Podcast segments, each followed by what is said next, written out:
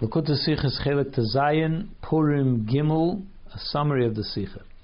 At the end of the Megillah it says that Mordechai Yehudi became the second in command to Achashverosh. He joined the government of Achashverosh. He was able to um, advocate on behalf of the Jewish people.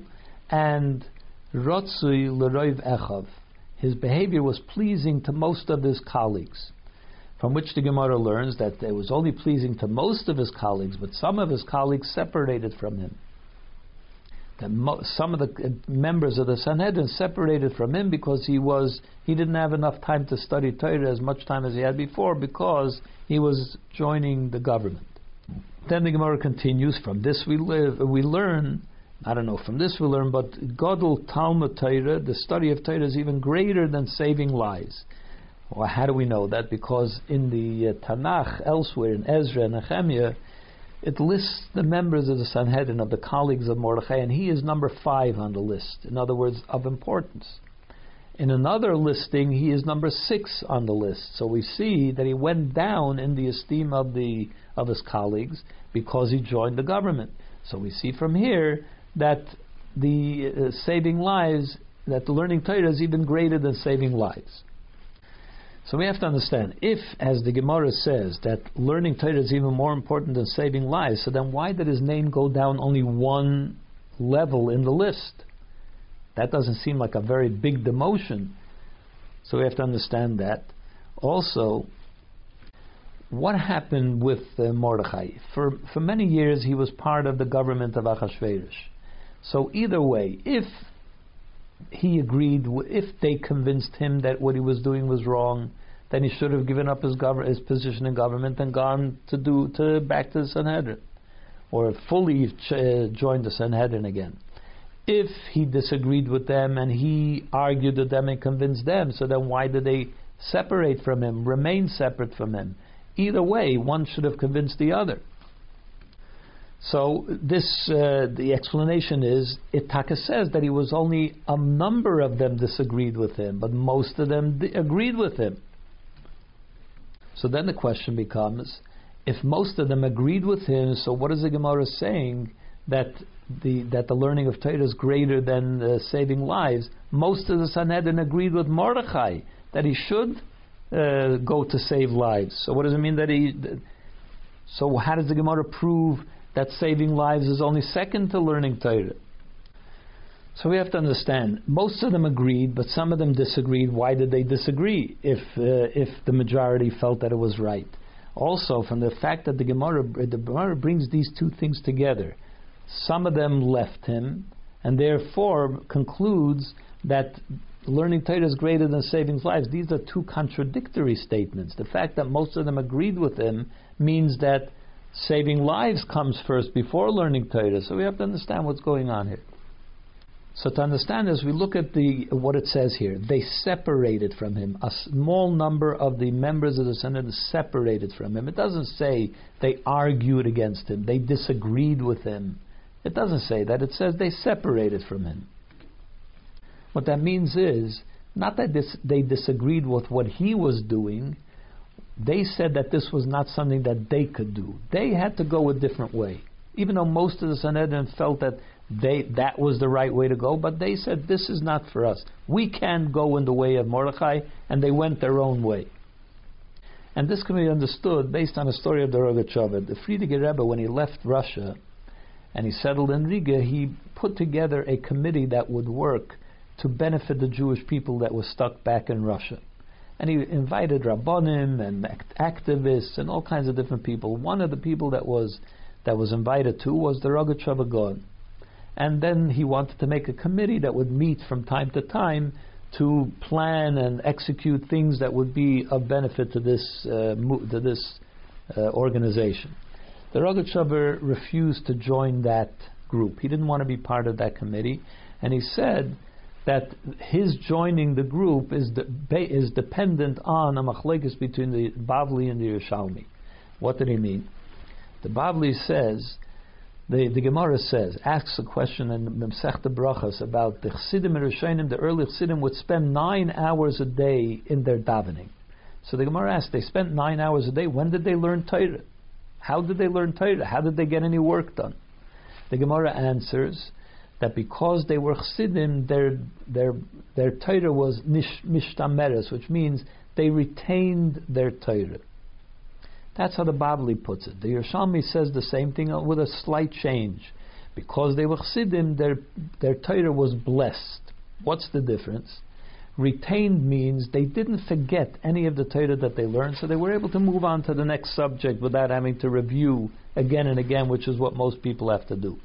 According to the Yerushalmi, they, it, they, it was blessed means they were able to grasp much more than normal people, than they ordinarily would have been able to grasp in a much shorter time.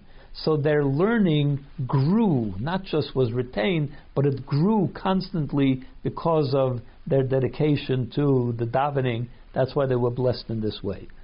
So the Rogatchover said, if I have to take away time from my learning to join this committee, so yes, I will be blessed. You know, the, I will have the benefit of have, getting a blessing in my learning, but the Bavli only says that you'll be, if the if I went according to Yerushalmi, that my Torah would be blessed, which means I would be able to learn so much more in the short time, in the time that I lost being part of the committee, then I would be able to do it. But since we pasken like the Bavli, and therefore only my Torah would be retained, and I wouldn't have the opportunity to grow in my Torah for th- during that time, and it wouldn't be made up by the growth that would happen later. So therefore I have to decline to be part of the committee. And the explanation of this difference between the Bavli and the Yerushalmi could be explained in the way the Bavli accomplished learning and the way the Yerushalmi accomplished learning. The difference in the way Torah was learned in the Bavli and the Yerushalmi is the following. In the Bavli it says, B'machshakim hashivani, it's like I sit in darkness. That's the learning in Bavel. The learning in the Talmud Bavli is they ask. A, they're trying to understand the Mishnah. They ask a question. They try an answer. It doesn't work. They try another answer. That one doesn't work either. Finally, they find their way to the correct interpretation of the Mishnah. That's like sitting in a dark room. You're trying to get out. So you feel around. You feel an opening. You want to go out that opening. No, it turns out to be a window, not a door. So you try another one, another one, till you finally find the door, the way out. But if you're sitting in a in a light in a lit up room, you don't have to feel around for the right opening. You go immediately to the door. That's how they learned in Yerushalmi. The Mishnah is written. The Yerushalmi immediately tells you the explanation, the meaning of the Mishnah without questions and answers, and contradictions and rejections and so on. So therefore, in the Bavli, they could only expect from their learning that they would be, it would be retained. They didn't have the ability that their learning would be blessed and they would be immediately understand the truth, the correct approach, because that's not how learning was done in Bavli. In Yerushalmi, the blessing would have come in a way that they immediately saw the correct solution to the problem, which was how they learned in Yerushalmi anyway, and that's why they understood it in that way. And that could be the explanation also of the difference between the Miksa Sanhedrin, the small group, and the most of them, and Mordechai. The, the Sanhedrin was primarily made up of Rabbonim and Eretz Yisrael. That's where the Sanhedrin sat. That's where they came from. So their approach to learning was most likely the way it was learned in Yerushalmi, to be immediately, to understand things correctly immediately. However, there were certain uh, uh, um, uh, Tanoim which had come from Bavel, and some of them did come to Bavel, and some of them were taken from Yerushalayim, and they spent fifty years plus in Bavel because Nebuchadnezzar banished them from Eretz Yisrael, and he took them to Bavel. So they took on certain uh, elements of how they learn in Bavel, even though this was before the Bavli, specifically before the Mishnah, but that's how they learned in Bavel. So therefore a number of the Sanhedrin, a small number of the Sanhedrin learned in the style of Bavel. Most of them learned in the style of Yerushalayim. And that's why Mordechai and most of them knew that they could accomplish a lot in the short time that they had to give up, because they had to give up time to spend in government. He had to. But he could make it up. He could be blessed in his learning. He could maintain the level of learning that the, the members of Sanhedrin needed, because he in Yerushalayim they knew that it was blessed. The small amount that came from Bavel, they said, we can't do that. We can only expect that it would be retained, that the learning would be retained, but we can't rise to the level of Mordechai. And that's why they didn't agree that Mordechai should disagree that he should do that. But they couldn't manage it, and therefore they had to go their own way, and they didn't do what Mordechai did. Still, even though Mordechai had the advantage that he could make up all the learning because it was blessed, there is a certain quality, that, that's what the Gemara is saying, Gedola Torah, there is a certain greatness to the learning of Torah which is even greater than saving lives. Meaning to say, there is a group of people who, which are called Teirasam Umnasam. Their entire occupation in life is the learning of Torah. And there is a, a great quality to that. And Mordechai had to give up that quality. That greatness he had to give up. He wasn't totally dedicated to the learning of Torah. He had other things that he was doing now. So he had to give that up. And that's why he lost one, in the order of the listing, he lost one position. He went from number five to number six. Because in the end he gave up this Teirasam Umnasam. But still we have to understand another thing. In the end, Mordechai was a member of the Sanhedrin. How does it happen that a member of the Sanhedrin, the Sanhedrin are meant to be the seat of Torah knowledge for the entire Jewish people. They are the ones that learn and teach and give rulings. How could somebody be in the Sanhedrin and be in the government at the same time? How do you bring the two together as being a member of the Sanhedrin? So the answer to that is, we find in Tana D'Vei Eliyahu, he writes that in truth the Sanhedrin should have tied ropes of, of steel around their waists and lift up their gowns, their, their you know, the, the kind of clothing that they wore, in order to be able to run and travel to the communities all around the Jewish populations all around and teach them Torah where they were. Now, even though when if the Sanhedrin leaves their seat in the Beis Hamikdash, in the Lishkas HaGazis, it diminishes their power because they're no longer able to give rulings on capital cases. Which means going to the communities brings down the level of the Sanhedrin as the Sanhedrin. Still, the Tana D'Vei Eliyahu says they are meant to go to the communities. That's more important than maintaining their esteem and their power as Sanhedrin. So we see that even when you're in the Sanhedrin, doing things for the community, that's the real purpose of Sanhedrin. That's the that purpose overrides even the esteemed position of the Sanhedrin.